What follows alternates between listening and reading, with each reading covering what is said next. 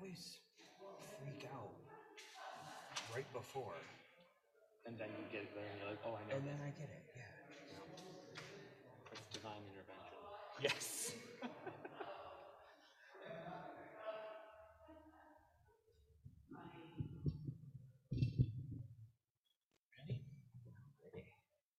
Good morning, friends.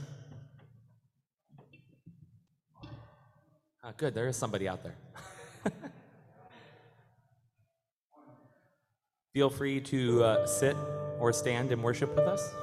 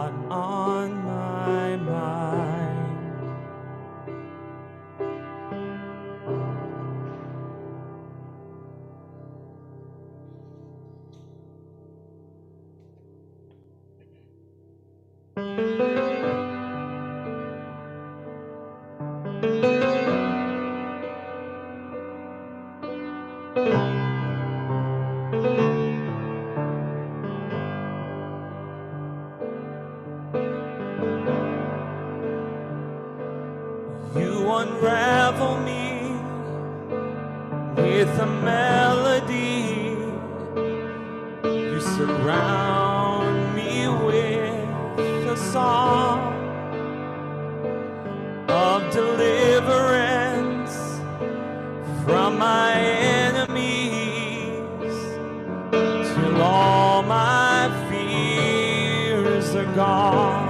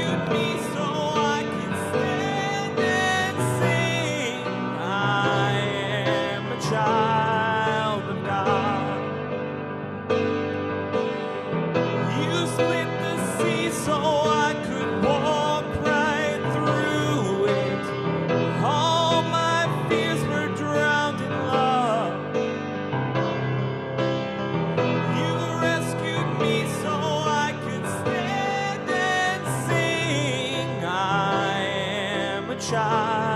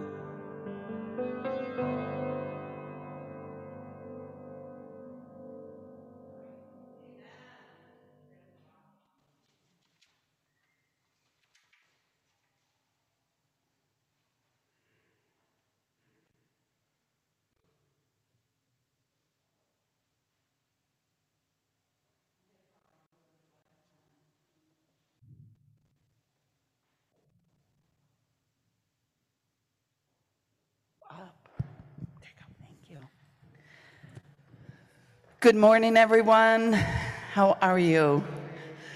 Um, I'm here today to talk a little bit about God sightings and um, how you've just seen goodness in the world, how that has played out for you. Sometimes I think when we see goodness, we mo- may not connect it to the movement of the Spirit, but in, in my eyes, anything good comes from the one who wants goodness, perfect goodness in the world and for us.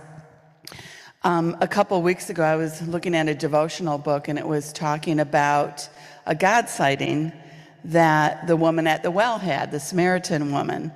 And um, because of that God sighting, she had this, this dialogue with, with Jesus. And at first she was like, no way.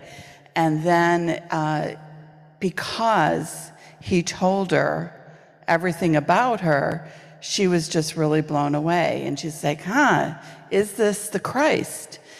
And so she went back to town and she shared with everyone just a few sentences about her God sighting.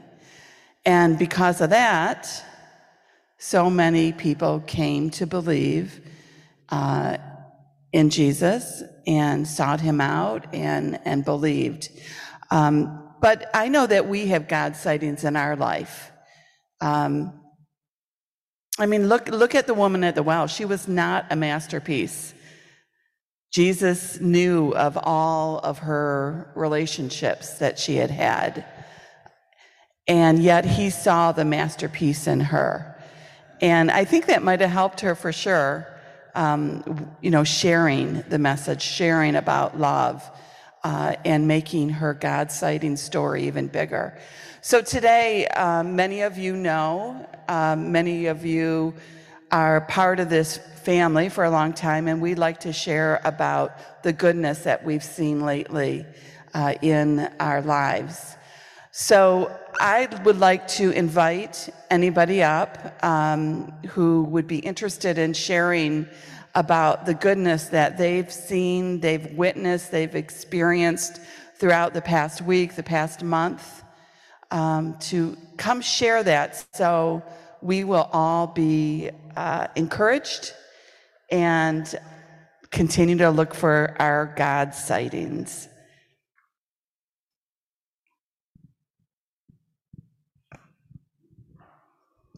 Good morning, church family. Um, I'm Deb McCormick, and our first grandbaby was born this week. Major God sighting. Yeah. yeah, we're so grateful. It was a tricky delivery, and baby was in NICU for a while, but everybody's coming home today, and uh, praise God. Yeah. Thank you. Hi, church. I'm Jenna. Um, I'm on staff here at Genesis. Uh, so, my God sighting was a few weeks ago. We had um, Arts, Beats, and Eats, and we parked cars in the parking lot. Um, and my God sighting was our church community. We had Harvey there, umpteen amount of hours, and Annette was there, and so many people came and stayed longer than they needed to to fill our lot, to raise money, to keep our beautiful building beautiful. Um, so it's not a huge thing, but God was in our community as they rallied to serve the Royal community during Arts Beats and Eats.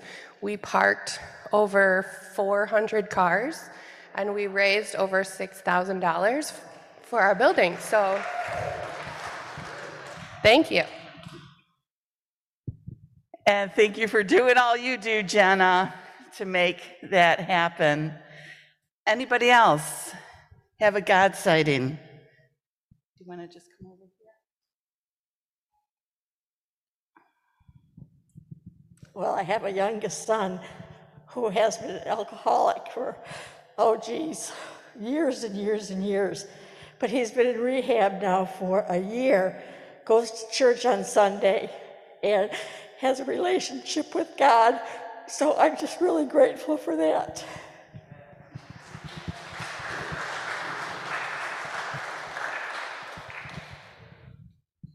Hi, uh, I wasn't planning to share, but my heart's beating really fast, which is usually God's being like, "All right, go ahead."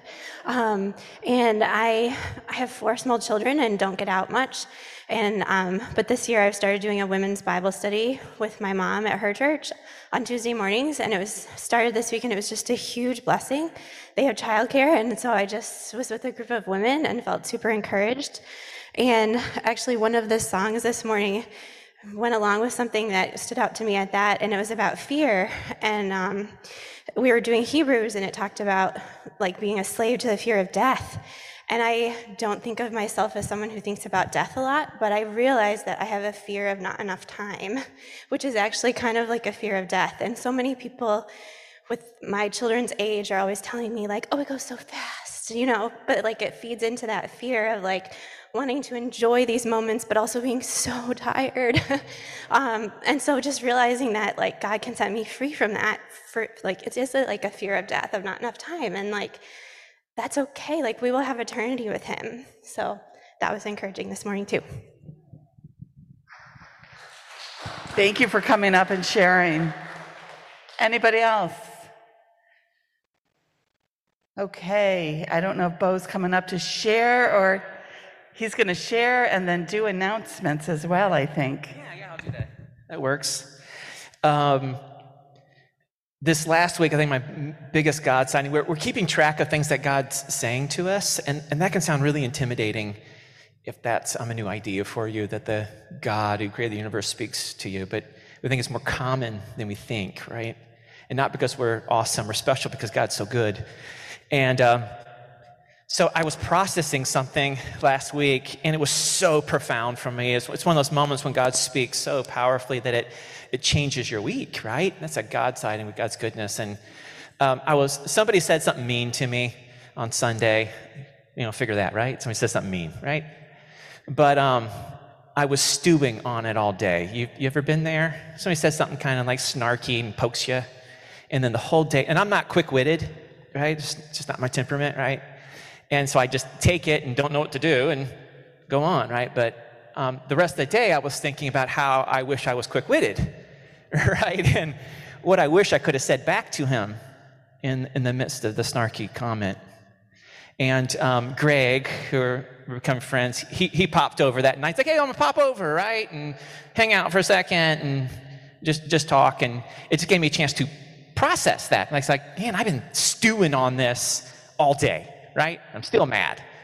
And it was just almost in that expression as I'm talking out to him, the sentence comes out of my mouth, right? And there's those moments when you say things and you're like, gosh, that came out of my mouth, but it felt like God was, right? Like you can't explain it. It was my mouth, my words, but I was like, oh goodness, that was God. And, and the sentence, and Greg, this is how I've been framing it all. Like I thought God was asking me a question. He was, and he asked me this question. So, do you want to set fires or do you want to guide ships, steer ships, right? That was, that was the question. Right? And um, it comes from this, it's actually um, some metaphors that a writer in the Bible named James uses about the tongue being like a spark that can set a whole thing on, set everything on fire. Like the fires we're seeing in California, right? Can burn acres, millions and millions of acres from a spark. Uh, but it also says the tongue is like something really small, like a rudder of a ship, and it can steer a ship even when the winds are against it. And so the question, like, like I was asking, is like, hey, do you want to set fires or do you want to steer ships? And it was such a profound and simple question because the whole day I had been daydreaming about setting fires. You know what I mean? Like, right? I, that's uh, right. I don't know if you guys like that. You go on Facebook and all you're thinking about is like, I'd love to set a fire to this person, right? Or I'd like to burn this down. I like to do right. And and, and God's like, okay, is that, is that what you want to do? You can do it. Burn it all down, man. Or do you want to steer ships? And sometimes it feels like when I'm steering, it's just a little dinghy, right? A canoe, a kayak, right? Uh, an inflatable raft, right? But I still want to steer those. And I tell you what, that, in that small word, well, when it comes from God, it's big because one word can change everything, right, from God. Boom the fire was quenched. Right? And so I'm thankful for the God who speaks. I'm thankful for friends who kind of pop over and will listen to my musings, right? And, and for, I'm thankful for community. Uh, and I'm thankful for that kind of those teachings of God who wants to lead us to life. Because I don't know, right? Because there's so much, it feels like so much is about setting fires these days. Maybe we'd be about more, right? So that's what I heard from God this week. How cool, huh? I'm gonna write it on the board. And since I'm a pastor, you're probably gonna hear that a lot. Because I do think it was for us all. As as the rest of you sharing, so Bonnie, what you were sharing was for us all. And Patty, what you shared was for us all, right? And, and Deb, for what you shared was for us all. And Jenna, what you shared was for us all, and how good it is. So thank you for sharing. This is good. All right, I'm doing the announcements this morning, or just the kind of things that we just want to paint your attention to. So, first, we have this. So, um, the way that we connect, right, with one another, especially as we gather as a family here, the way we share what's going on in our lives to the to the extended family, that happens in groups. But if you want to let everybody know, if you if you want to let this community at large know about what to be praying for, what you're thankful for, we had this digital green card. We call it the digital connection card, and we text it out every Sunday morning. And so that's the way that you can fill that out. It's actually an auto fill kind of a thing, right? So really, you pop it open, you'll put your name in, and then you just write your prayer in it, right? Or you, you let us know kind of what's going on and how we can support each other. So I want to encourage you, pull out your phone and fill that out, right? Like, just let us know someone that we could pray for. Let us know what's going on, what's good, the bad. But we have that there and so, since we're not doing those cards that we'd have in the pew, this is our way that we continue to let people know what's going on. So, if you haven't gotten that texting that's coming to you, you can subscribe for that. We, we don't send much of anything else, um, but different ways to connect and different things that we think that'd be for your good. So, um, feel free to open that up right now or anytime this morning. I think there's a QR code right in front of you if you want to pop it open and, and fill that out. If you're new, if it's your first time, if you want us to know you, you can fill it out. If you don't want to be known, then you don't have to fill it out. But we would love to know you that you were here. So that's that one. Um, the next thing, next Sunday is the 26th. And we had this pattern because one of, one of those simple things that actually families do is they eat together. Right? It's a really, really simple thing, but it's a really profound thing to share a meal. And so, as a church community, we, we did that a lot, right? We would have this pattern of sharing a meal. And so, next Sunday, we're going to share a meal, and we're going to do it outside. It's going to be a beautiful day. We're going to do it out in our green spaces, right? And so, um, Derek Crawford and I are going to smoke some meats for it. Go figure, right? You know? Um, and we invite you to bring a side dish Bring your favorite. Bring something green if you like, right? Bring some vegetables, right? bring, bring some bread, bring some desserts, bring whatever you like. It'll be okay. We're going to eat, right? There'll be enough. And so we want to invite you to just to be, right? To take a little bit more time um, and be with us and we'll eat together. Um, next week, or actually starting tomorrow, maybe even today, is the Festival of Sukkot. It was a biblical holiday, the Festival of Booths commanded. In Jerusalem. They're celebrating it right now. And it's remembrance of the 40 years in the wilderness that God provided, right? That God was their covering. That God was their provider who fed them every day. That God was the one who sheltered them. And so you build this temporary shelter, and the roof is made of living things like tree branches, so you can see the stars and be reminded God is your covering. So when the people of Israel got out of the desert, God commanded them, saying, Hey, once a year for a week, I want you to build some rickety structures.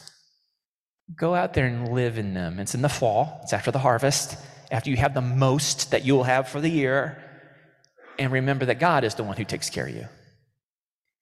And so next Sunday falls on that holiday, and it's just a chance for us to remember God's our covering, to eat together, and to celebrate. So even this week, if you do that and you party and you celebrate, invite people to be with you. And remember that God has seen us through a lot over this last year. Okay, so that's on the 26th. That's next Sunday. What do you need to bring? Your best side dish, right? We want we want that that jiggly salad with the real fruit and marshmallows in it, right? I don't know what you guys make. We want the best side dish. We want the good dishes. Now, all right, if you're not a good cook, you can buy chips. Right? But if you cook, we want the best to celebrate. Sound good? Lastly, um, as you know, you saw our signs on the door for the month of September. We're saying, hey, let's wear, let's wear masks in solidarity for our families and for our kids. Um, you're drinking coffee, pull it down. You're singing, pull it down, right? Right? But we're, we're doing it out of love for our families, just kind of just letting everybody know that. Uh, for this month, as children go back into school, as they started back into school, we're just saying, oh, it will let help everybody breathe easier for that. So that's what we've been asking for the month of September. So thank you for that. All right. I, uh, oh, and for those of you who give, thank you. Right? We don't pass a plate. There's a box there in the back that you can, as a way of just giving thanks to God, being generous, being a part of this family, knowing that what we're trying to do is as far as to continue to um, empower a, a family and a group of people towards their destinies in Christ Jesus. And so, thank you for the contributions. Thank you for those of you who've been doing that, giving that digitally and mailing in as uh, we're not, we don't pass this plate. So, uh, you can text to give, you can sign up and do that online, um, and you can drop it in the box that's on your way out if you'd like as well. So, thank you. Let me, let me give thanks to God for that. So, Father, thank you for your goodness. Thank you for providing for us. Thank you that when we are almost out of control and mad, you know how to speak. And so, whatever you might have, we come in today with, right? Unanswered questions, hardship, dilemma, you're good. You know how to meet us. Be merciful, God. Favor us, God, with encountering you. Can we praise you for Patty's son? For the years of addiction? For the help and the solid footing that he's getting today. Thank you, Jesus. Thank you, Jesus. Take him by the hand and let him flourish. Thank you for baby Bill that was born this week, right? And the growth of families. Thank you, God. And Lord, those who are in need, those who are hurting in every nook and cranny, we, we, we pray they would flourish, God. And if there's opportunity for us to love and to give as your children, oh Lord, open our eyes to them, but we ask you, God, meet them. Meet them. We pray in the name of the Father, the Son, and the Holy Spirit. Amen. So, just for a couple minutes, we're gonna we're gonna go into our values here for, for a minute. I think I've covered everything. Sometimes I get too excited and I skip stuff. Uh, so at, at, this moment here, I want to invite you. Um, we're a smaller community, right? We still have people joining on Zoom. And if you're on Zoom, you can use the chat. But I want to invite you. Stand up, say hi to somebody, introduce yourself. Um, welcome, welcome those around you, and just take a minute to connect, and then we'll we'll engage in this conversation here in a couple minutes.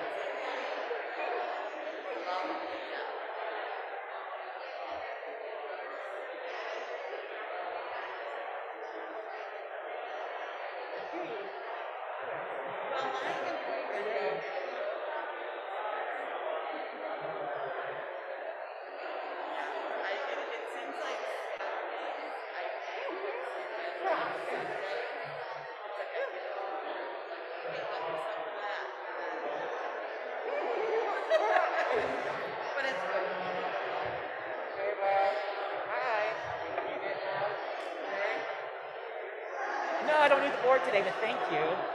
Thank you. You're welcome, Mom. Uh, yeah. Yeah. You're always a good helper with that. I know that if I need that board again, who to call on. Oh, yeah. I'll do that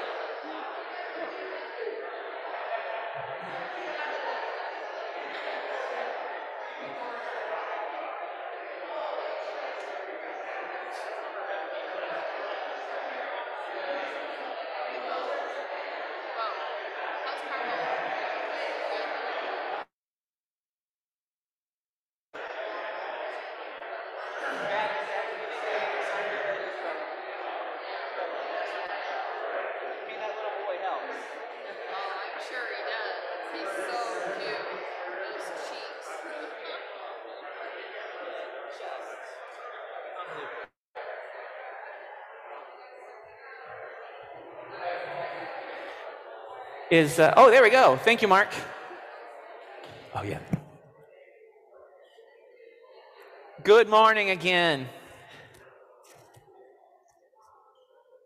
So um, we, we, we're teaching through our values, and those are actually on the wall out there in, in the lobby.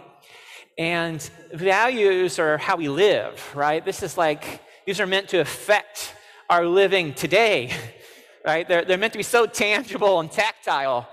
Um, they're just not niceties, right? Just like nice ideas and sort of broad general things. They're meant to be pointed. They're meant to be things we can reminded. They're things that we know that when someone steps on it and doesn't um, embrace the value, you feel it. Um, and it gives you language to know why you feel it. Because these are shared, these are agreed upon, these are spoken out loud as a way of kind of creating a framework for us of how we live. So we know where we're going, right, as followers of Jesus, of what we're longing to do.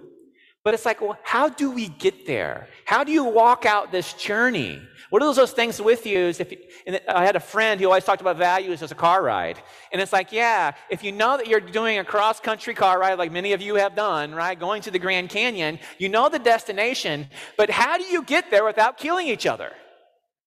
That's how values play in. How are we going to live on the journey? And that's why we share them. And so they're, they're meant to be used, right? They're, they're meant to prick us in a good way. Um, they're, they're meant to be alive. And so we hope they are. And we seem, a lot of times, these values, will, our understanding will grow as we speak in. So every year we talk about them, and we talk about them so often. And when you guys share the stories of them, they're, they're filled with them. So the value today is this beautiful value called Everyone is a Masterpiece. Awesome value. We changed this title of this value maybe a year ago or two years ago. Ten years ago, when we were kind of creating language for the value, it was called um, Everyone Matters or Every Person Matters. But that phrase be, took on a different idea, right? That, that became a response to the challenges that our persons of color in our country were experiencing them, right? It became a, it became something that refuted those who might be treating, being treated poorly, right? Every person matters. And we we're like, oh goodness, that's not what we're saying. We're actually trying to embrace this greater reality, not to refute that if someone is, is experiencing hardship. And so we're like, what is actually the heart of this? And the heart of it was like, oh, every person, everyone is a masterpiece. And so we felt like that connected to the value without pointing to uh, any kind of ideologies that we weren't wanting to say, right? We, we were trying to say something. We want to say something that aligns, that we think aligns wholly to the gospel and purely to the person of Jesus. Everyone is a masterpiece. And Galatians 2.10, which is, or sorry, Ephesians 2.10 is just this beautiful text, right? And it, and, and it goes in and it says that we are Christ's masterpieces, craftsmanship, right? Created in Christ Jesus um, for good works that he planned for us long ago. It's this beautiful language, um, this beautiful vocabulary to speak something over us that we all need spoken. Because I don't know anyone who feels like a masterpiece day in and day out. So, in this value, we're not talking about perfection, we're talking about beauty. Way different, right? We are not perfection, but we are masterpieces, created in the image of God. So let me read, the, let me read this value, and I want to encourage you in it today and see what the Lord might want to speak to us. So feel free to read it out loud, right? Let's, let's, um, let's follow along and read with me. Everyone is a masterpiece. Each person, thank you, is created in the image of God, entrusted with creative and spiritual gifts. We are each called upon to make a unique and humble contribution in the body of Christ. It's almost like that those first nine words. Each person is created in the image of God. Probably should have a period right there. Right? Just a full pause. Each person is created in the image of God. It's one, it's not the first, learn, first things that we learn, but it's what God tells us about ourselves, about the way in which God created things in God's image, in God's likeness, with God's fingerprint upon us. That is only spoken over humanity. Everything else that was created was created good. And it gives glory to God, right? Like it, man, it points to God, right? Like for those of you who see beautiful sunsets and have been to, I've seen the sequoias, right? If you've been to the Grand Canyon or Niagara Falls or up north, it brings glory to God. Or have just looked at the stars or have explored all that, it gives glory to God. But of humanity, of us, we alone are the ones that are spoken over, saying, I created you in my likeness. Something different is put on you. And it's one of those mysteries and one of those statements that is ultimately profound and significant. It's life altering. For you to breathe that in and to receive that yourself, as well as to treat others as if they as well are created in the likeness of God. All of them. It's beautiful. Before I move into a couple, just a text that I want to encourage us in today about how I see this being lived out in a really cool way, I want to invite Harvey. Harvey, you in here? Oh, there you are. Come on up, Harvey.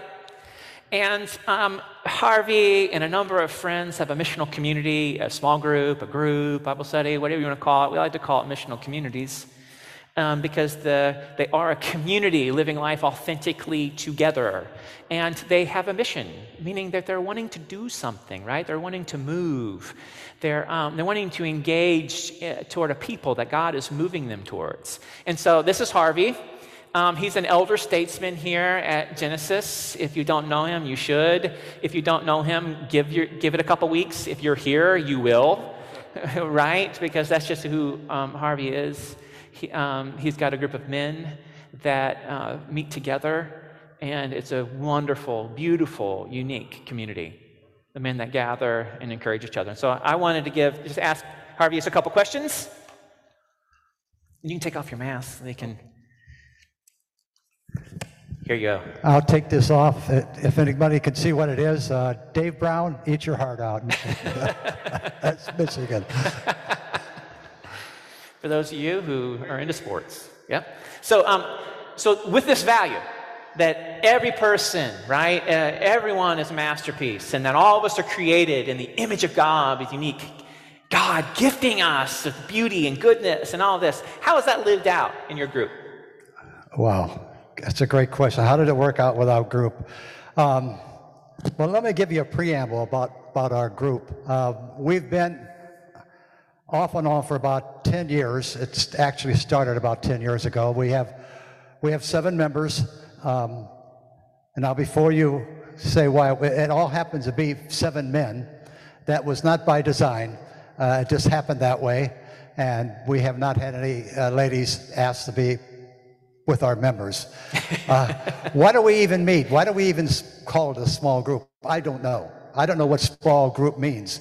If you have over seven, decided to we have a medium group that meets on Wednesdays. Uh, but it's, it's a Bible study group, and I'm, I, I'm thankful for that. Uh, and I don't have any problem saying Bible study. Some people kind of cringe at that, and uh, uh, they say, "Well, you must be an eva- evangelical member because that's you're going to study the Bible." But we do, and we love it, and we've learned so much, Pastor, uh, and and the years that we we have met. Um, we meet because we want to do love, and we meet because we want to learn through the Scriptures uh, what God is telling us that what we should be doing. What does do love mean? Well, you can find out what do love means if you read the scriptures and find out exactly what it is. So I am so proud and humble uh, of our small group. We meet once a week on Wednesday nights. And uh, Pastor, I've got to tell you that we have grown so much. Uh, I, I can't describe how we have grown and how much we have grown, but uh, each one of us have uh, an opportunity to meet each week, and, and we wouldn't we wouldn't turn that down. Um, so what do we do? We at the during the meeting, we'll uh, at the end of the meeting, we'll go around in a circle, and then we'll say, "Well, what would you like to have you pray for?" And then we'll say, "What are you thankful for?" And then at the end, how did you advance the kingdom of God last week? Tough question. Tough question. What did you do? Real quick, if I might. Well, I've got the microphone, so if you, I will. I, I knew it was dangerous to answer that, Mike. Couple you, are going to talk about what you want, I know. That's right. That's right. Uh, how did you advance the kingdom of God? Um, one of our members was driving down the street, and they seen a, a young boy walking his bike down the street about quarter to five in the afternoon. Very upset, and he stopped the car. He said, what, "What's going on?" He said, "My chain broke on my bike, and I'm two miles from home." So he picked up the bike, put it in his trunk, and took him home. Mom came out and he said, Hi, I'm blah, blah, blah. Uh, I'm from Genesis, church, and uh, your son needed help. Advance the kingdom of God? What did she think about that? The other one we had, a member uh, down the street uh, lost her bicycle, couldn't afford to buy a new one. So he went out and found a bike, took it apart, put it back together, painted the bike, and took it down to the resident. And the little girl was so happy, so happy about that, you know? That is awesome. Um, here's a real simple thing that I'll be honest with you. I hope you all did this. Uh, this lady gets up from work. Uh, she's late. The alarm didn't go off. Oh, she's panicking. I got to get going. I got to get going. She goes out to the car. She's on empty. Oh, wow. So she goes to the gas station, gets gas, and you sit there at that, that light. Here's the light. Here's the gas station. Somebody wants to get out, right? They want to get out. She's trying to get out. And one of our members lets her in. I hope all of you have done that, right? Can I see some hands that did that, have done that? Nope. Oh, great, two people. Was that advancing the kingdom? Well, we don't know, but I think I think she had a different attitude when she got done, didn't she? Because she was in a panic, and she was crying. She didn't know what to do. But here, here's our member stopped. Come on, come on through. Come on, come on. So that that's that's advancing the kingdom of God. Um, as I said, uh, Pastor, I am. Sometimes I don't. Con- I, I know it's hard to believe, but I can't find a word sometimes to express myself. Politicians are supposed to have words for everything, right? so, folks, do what you can. Um, you can talk to me more about uh, the small groups, our medium medium-sized groups, Bible study, Bible study group. Missional community. What? No, never mind. Keep going. You're almost done. I'm, I'm almost I'm almost done. Thank you, um, Pastor, for letting me have the opportunity to, to talk talk about something that I love, and I really do. I really love that.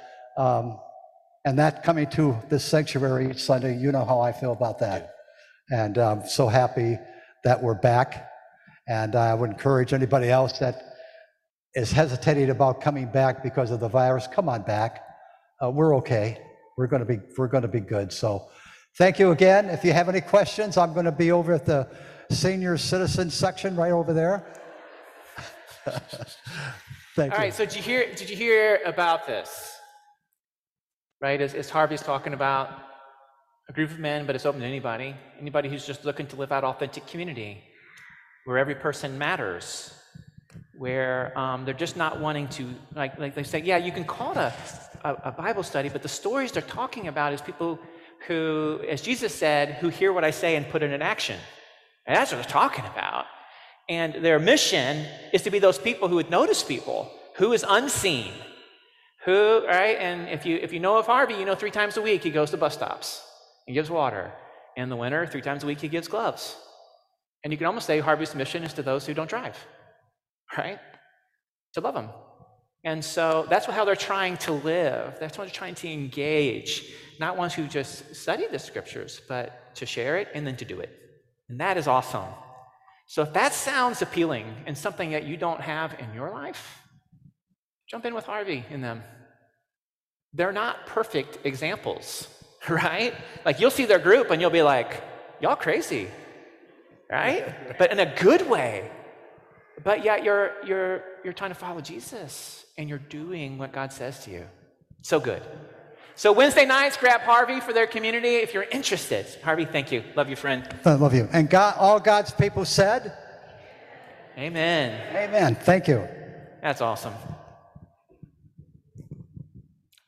If So I- each person, everyone is a masterpiece. All right, so here's a text that I just want to encourage in this week. This was something that I was in the scriptures. I took this week off, um, but I had this practice of engaging the scriptures with friends, and I just felt like there was something to be to be shared this morning. Oh, Tom, you need me to turn that off? Okay. Well, you're. Here's Luke, Luke chapter 6. Jesus has started his ministry. Um, he's been healing people. He's being watched. He's being questioned. Um, and he's got some followers with him. He's chosen them. And here in Luke chapter 6, it's just it's a simple thing. It says, Now it happened that Jesus was passing through some grain fields on a Sabbath, right? That's like, you know, the, the, the day of rest. And his disciples were picking the heads of grain, rubbing them in their hands, and eating them. But some of the Pharisees said, Why are you doing what is not lawful on the Sabbath? And Jesus answered them, said, Have you not even read what David did when he was hungry, he and those who were with him? How he entered the house of God and took and ate the consecrated bread, which is not lawful for anyone to eat except the priests alone, and gave it to his companions? And he was saying to them, The Son of Man is Lord of the Sabbath. So you might be asking, how does this apply to every person matters? Right? Or to, uh, sorry, to everyone is a masterpiece. How does this apply to that? There's just, as Jesus' disciples are being questioned for not um, adhering to a system perfectly, or at least to a system that was created by individuals, saying, Why you do this? You're, you're, you're not following it right. And they were walking through like they were making a little, in, little Nutrigrain bar or something, right? and eating it, and now they're being questioned. You're not doing what is right. And, and Jesus answers the question and tells a story. A story for a group of people who knew David, knew the stories of David, knew the, this whole line of thinking. And so I was, as I read these, I always love to go back, right? And so this story is found in 1 Samuel. David was going to be a king. He was selected by God. But it was a little bit messier. There was already a king in place. That king was right there. His name was Saul. But Saul didn't listen to God. When God told Saul to do something, Saul didn't do it. Didn't listen. Saul went his own way. And God was sad for making Saul king, and he says, Okay, I'm gonna, I'm gonna choose a king who will follow me, who would be after my heart. And so Saul is king. And God makes it messier. While Saul is still king, still living, the prophets say, oh, David's to be king. David will be the next king. Now spoken over him. You can read the stories early on of how this happens. And for those of you who know it, um, shortly after, the Goliath, the giant, shows up, right? Taunting God and the people of God. And everyone was afraid because this man was, right, like bigger than life. And David, a boy, sees it and is enraged and filled with the Spirit of God, that God being taunted, and engages this giant with his stones, right? Throws a stone and, and kills the giant, cuts off his head. Knows David. Became a mighty warrior. King Saul gives one of his daughters to him to be married to him. And David continues to advance, and it's known he's going to be king. It's messy. Saul begins the king. He was the king of Israel. He had a son, Jonathan. He begins to hate David and wants to kill him. Because if David becomes king, that means no one in Saul's family will be king. They'll be done, right? The tribe of Benjamin will not be no longer ruling, right? The tribe of Judah will. Those are a big deal. Same way it is in our world today. It's a big deal for power to be shifted. And Saul was angry and he wanted to kill David. And it was made known. And Saul's son, Jonathan, saw it and warned David. And David fled because the king wanted to kill him and made it clear. So David is fleeing, and this is the story that Jesus tells. So David flees and he goes to where the priests are, and every day the priests were commanded in the Torah to make, or every, every week they made, uh, I think it was 12 loaves, right? Two layers of, they made loaves of bread. And then the priests would eat the bread, and only the priests, the house of Aaron, were allowed to eat it. No one else. It was a gift to them through all time. David shows up to this house and it's like, oh, the king sent me on this mission and, uh, and it was super fast. I didn't have a chance to grab any food for me and my companions. Do you have any food? And the priest is like, oh, yeah, we've, we've got the consecrated loaves here that are only for the, only for the priests, but you can have them. And so David takes the loaves and he's like, Oh, yeah, and by the way, I got this like super secretive mission that the king has sent me on. Do you got any weapons? And the priest's like, Well, I mean, we have Goliath's sword, right? One of a kind, nothing like it. This, you know, the giant that you slayed. You could take that. And David's like, Yeah, thank you. And he takes the sword. That's the story that Jesus is referencing. And then David flees with this bread. He, he runs and he feeds his people with this bread as he's fleeing for his life and for everyone else who is with him, fleeing for their life. It's an interesting story. But as I was reading and looking at it, it to me, it spoke of this value of life, right? This masterpiece of life that has been given to us.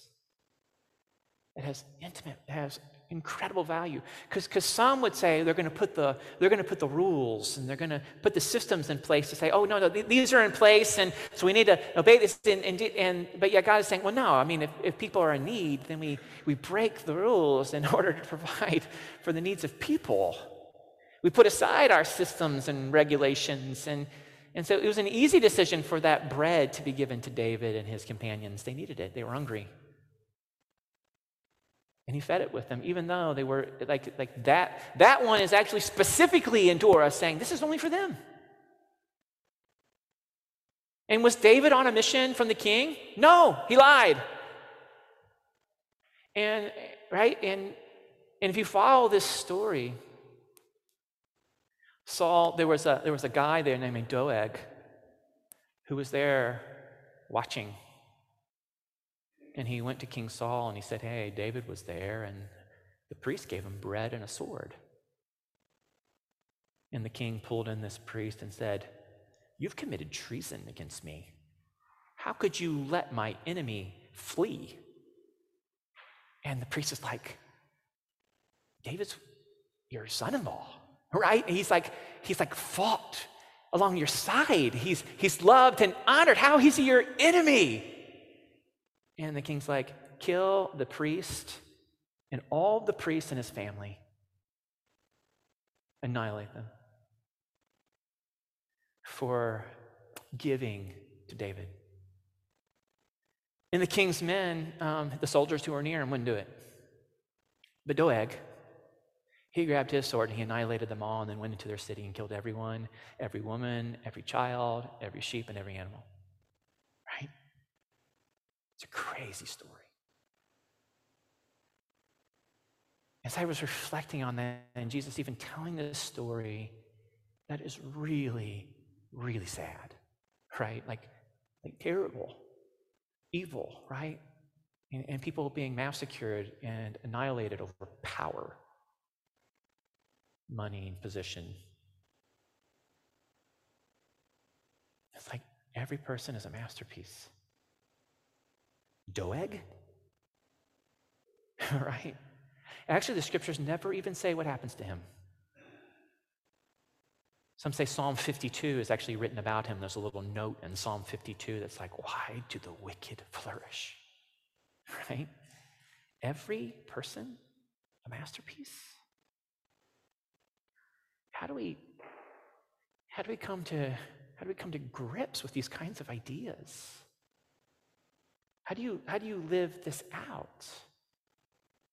Jesus seems to be pointing to David, who's saying he's going to use the food of priests and he's going to give it to his, his men and the families who need it in order to live. But interesting enough, David leaves um, the priest with Goliath's sword. So at one time, David took on a giant, not with a sword, but with a slingshot, and killed him. Right? But David does not take that sword against Saul. He won't. He won't fight against him. Right? Because everyone's a masterpiece. He won't put his hand against God's person. And Saul is no different than any other person.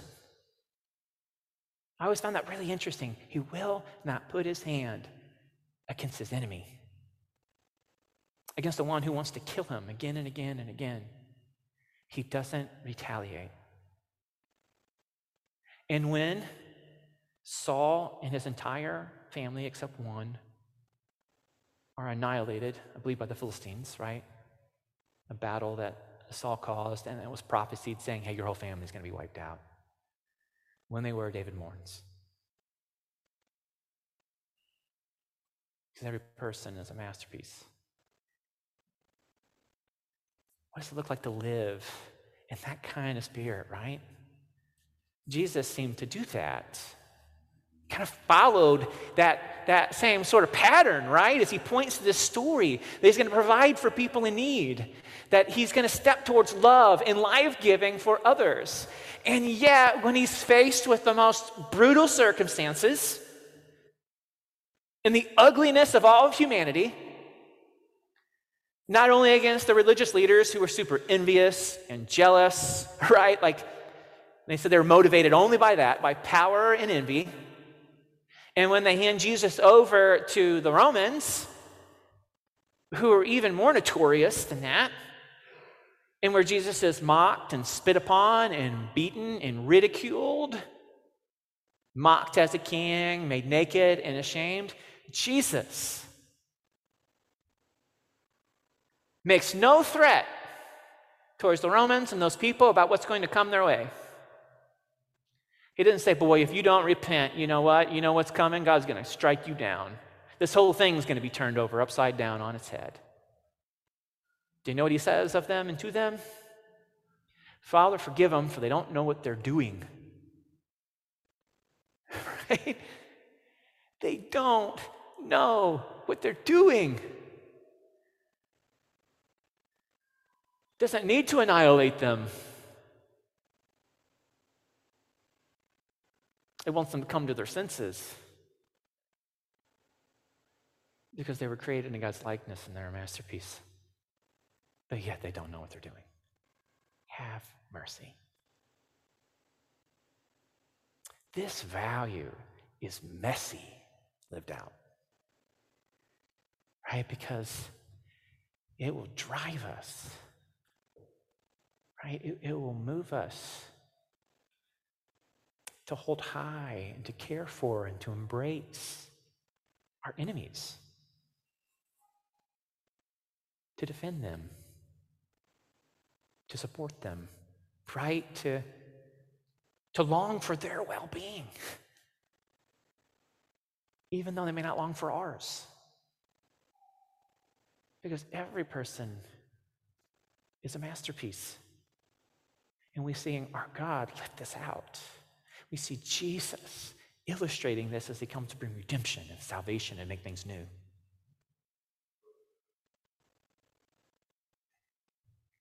These stories just sort of jumped out to me about longing to preserve life because they're about the value of life. So we'll preserve it for the sake of the needy.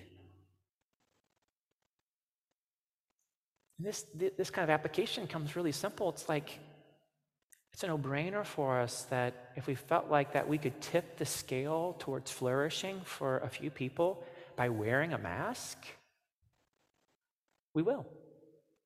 Right? Because even if it's only a small percentage of flourishing that it could bring, regardless of what, right? It's not trying to get him into the science, right? But regardless of that, if it, it can help flourishing and, and, and well being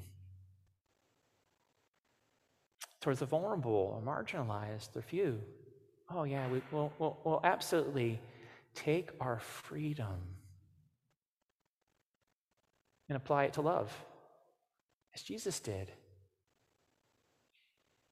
As Jesus did, right? Because every person is a masterpiece and will love indiscriminately in order to show that value. But the reality is, right, when we're, when we're living out this, this value, this is definitely seen when it's applied to your enemy or it's applied toward the poor, towards those who, for all the principles and systems of this world, communicate that these people are less valuable. We, we know what our, who our society elevates. There's no question about that. But we also know who, who, is, who is lowered. And we're kind of saying, oh, goodness, how, how could we agree with our God, agree with Jesus about the value of humanity to which Jesus, in obedience to the Father, would give his life for sacrificial love? To say, oh, look how valuable everyone is created in the likeness of God, image bearers. That's what we long to do. What does that mean to live that out for you? How do we live that? It's daily, right? And Harvey, I love the decisions, I love the stories that you guys were talking about, right? Somehow drive into your car and you see a boy on a bike. Many, most of us would miss the boy. Driving in a car and seeing someone crying as they're driving at an intersection. Not only just seeing the interruption of meaning, well, I give them space, but to see their face and their emotion right? And wanting to convey something to them in that moment of kindness and compassion. It's beautiful, right? And, and that's, that's part of it, right? Like, here's how it affects our daily living that, oh, every person is a masterpiece. It's, it's beautiful. I, I was told a story of Beth Lucas, right? I believe they're at home. with your kids, and Beth saw two kids infants in an Applebee's parking lot standing there in diapers as she was late for something. My wife told me the story, and I was just so, it was just so beautiful, right? So Beth saw these children, and she's just watching them and looking, right? And no one was there. She was late. She had like 50 things she had to do. And all of a sudden, she was like, she saw him. She's like, I got to pull in. And she pulls in and she's like shocked, right? Because they're filthy, right? Like, that's a mom. She, she knows a diaper that's been used more than once. And she's looking for somebody, and nobody's there. And the last thing you want to do, right, eh, eh, or at least you don't want to be the first thing. You don't, you don't, you don't, you don't immediately to call the police, right? Because you know the consequences of that unless it's necessary, right? And you're just kind of maybe the parent is somewhere, right, but nowhere to be found. And heart sinks, right? Because you're seeing something, these created in the image of God, these beautiful children. And she goes into Applebee's. And the staff there immediately begins to care for these kids, right? They're created in the image of God, using their gifts, how they're created. I, I tell you what, like Applebee's employees, when's the last time you heard them get elevated? right? When's the last time you've heard Applebee's get elevated? right? I, I, I have a story about Applebee's that, right, is the, is, the, is the point of my joke, but yet that place was the kingdom of God that day, right? Makes me want to go to Applebee's. right? Because uh, you saw the way they loved that these people there, right, getting paid nothing, moving towards these kids because they see it and loving them and feeding them and protecting them and clothing them. And the nightmare continuing to set in that the parents aren't there. And then the police coming, and the police loving them, caring for them. Right? Everyone, resp- like, it was one of these beautiful pictures of, like, oh, you saw the beauty. And a parent shows up eventually, right? They find them. We don't know all the story, but all of it is like this beauty, this goodness in the midst of tragedy, in the midst of sorrow, in the midst of hardship. People stepping in the way they were created, using their gifts. And Jesus being seen through Beth, these employees at Applebee's, the Oak Police. Not every day looks that way, right? But when it does, it's beautiful. For us who hear the stories, do we live that out? We see people we see them as masterpieces. When everything around us, maybe even shouts they should be silenced or they should be, right, you, you should cut them off, right? We see it differently.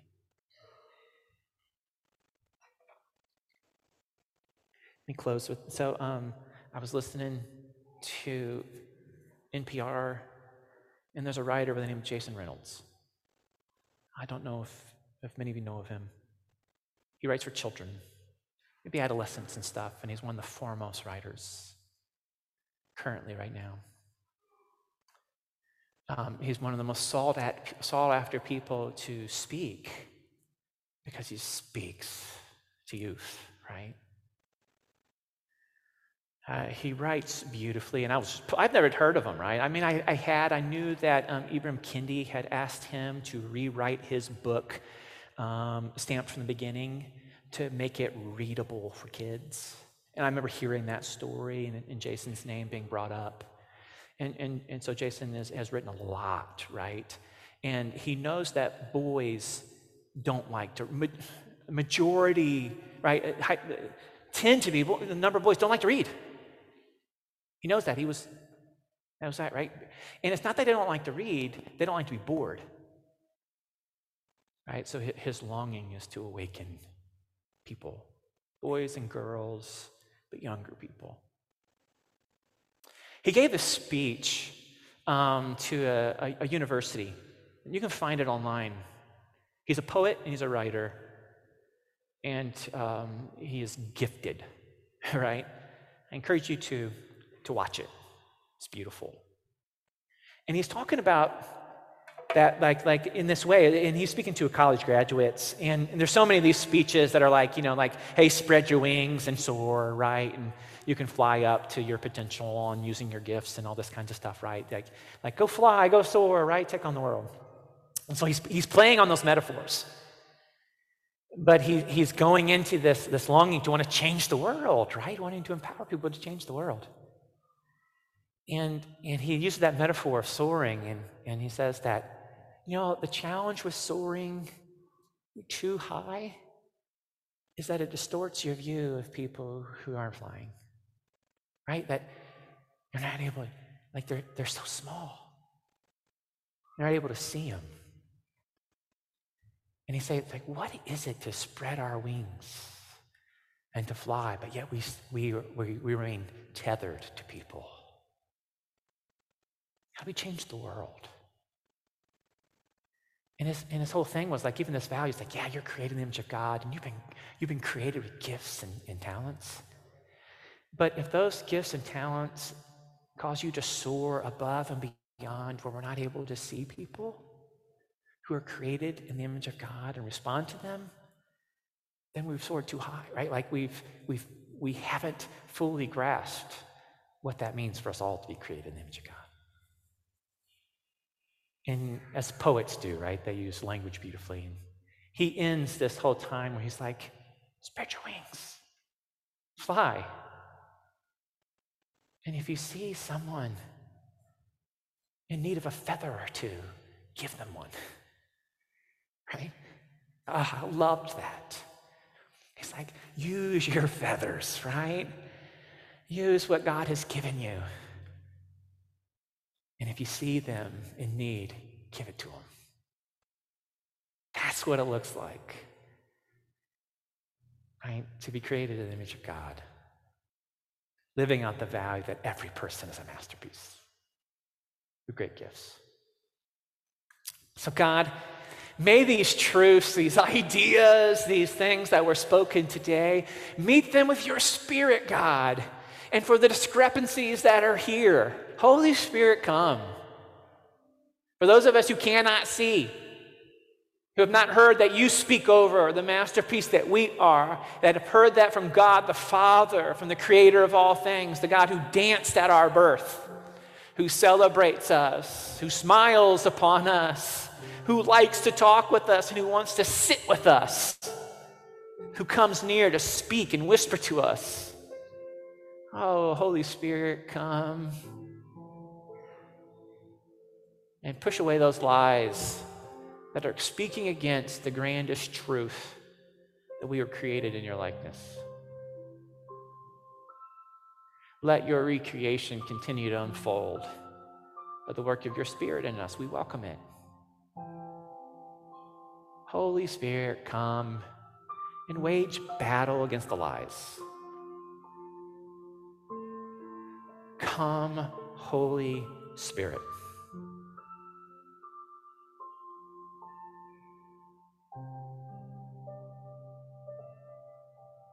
Do that work, Lord.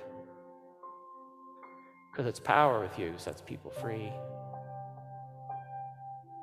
Spirit of living God, come.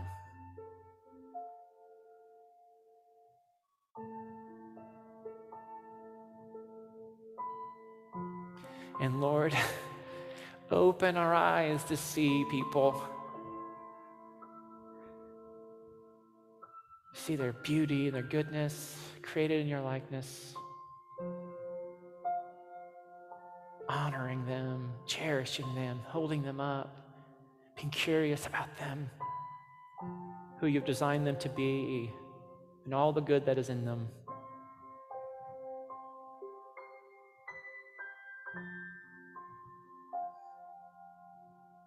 Let us see them, love them, support them, laugh with them, right? Let us let us be a part.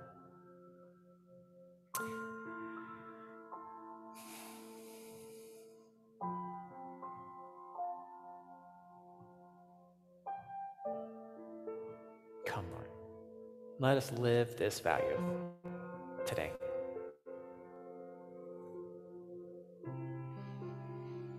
Amen.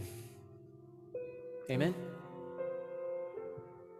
Thomas picked this song, right? And it's new. I've never even heard it, right? And so I love it when we have people in here who um, find music that moves them, right? That speaks to him. And, and Tom is a musician, right? A school teacher, teaches kids music, right? And Grosse Pointe, and a really good teacher and loves music and and, and Marty as well, right? They, and when they pick songs, they, they pick them purposefully, right? And I love that. And so a lot of times we believe that music can move us differently, right? God can speak to us and meet us. And so may we be met by God in this song, right? By melodies and lyrics.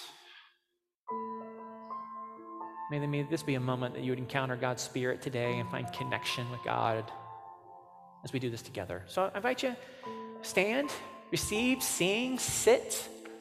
But um, let's join with Tom in this in this moment of worship, and then uh, as and we'll close with this, right? So as the song's done, you can feel free to go grab your kids and or stick around and hang out and talk to people.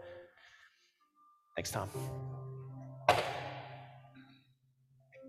I love when we annually go through core values of the church. It's it's always a little bit deeper every year. I find the longer that I'm a member of this community and we find ourselves going back through it, there's always a new layer and more to it. And the every person is a masterpiece one is probably my favorite value. Um, as, as both said, I try and pick music sometimes that ties in with the message, and, and sometimes I I pick songs because they speak to me, and then as I'm sitting, I realize that the music's more connected than I thought it was, and I think that's that's not an accident. I mean, that's not me. That's that's some that's that's definitely God at work. So I want to go back for a second to the, to one of the songs we did beforehand because it spoke to somebody, and I want to point out the lyric. Um, I'm no longer a slave to fear. I am a child of God. And, and I'd like you to say that with me out loud because there's something powerful about being able to articulate out loud together. So, once again, I'm no longer a slave to fear. I am a child of God. That's something that you should say to yourself often, especially in moments of distress. Um, and, and then going to the song we're going to end with today, Stand in Your Love. I believe we have the chorus up there. This is another chance to just affirm and take that even further. I love when a line is powerful enough that a song chorus is just the same thing over and over again. What I'm going to ask is that you use your masterpiece voices that God gave you and just testify with us in this song today. When we get to the chorus, let's rattle these walls a bit and have some fun because your fear doesn't stand a chance when you stand in the love of God. So please feel free to stand up and join us as we close out today.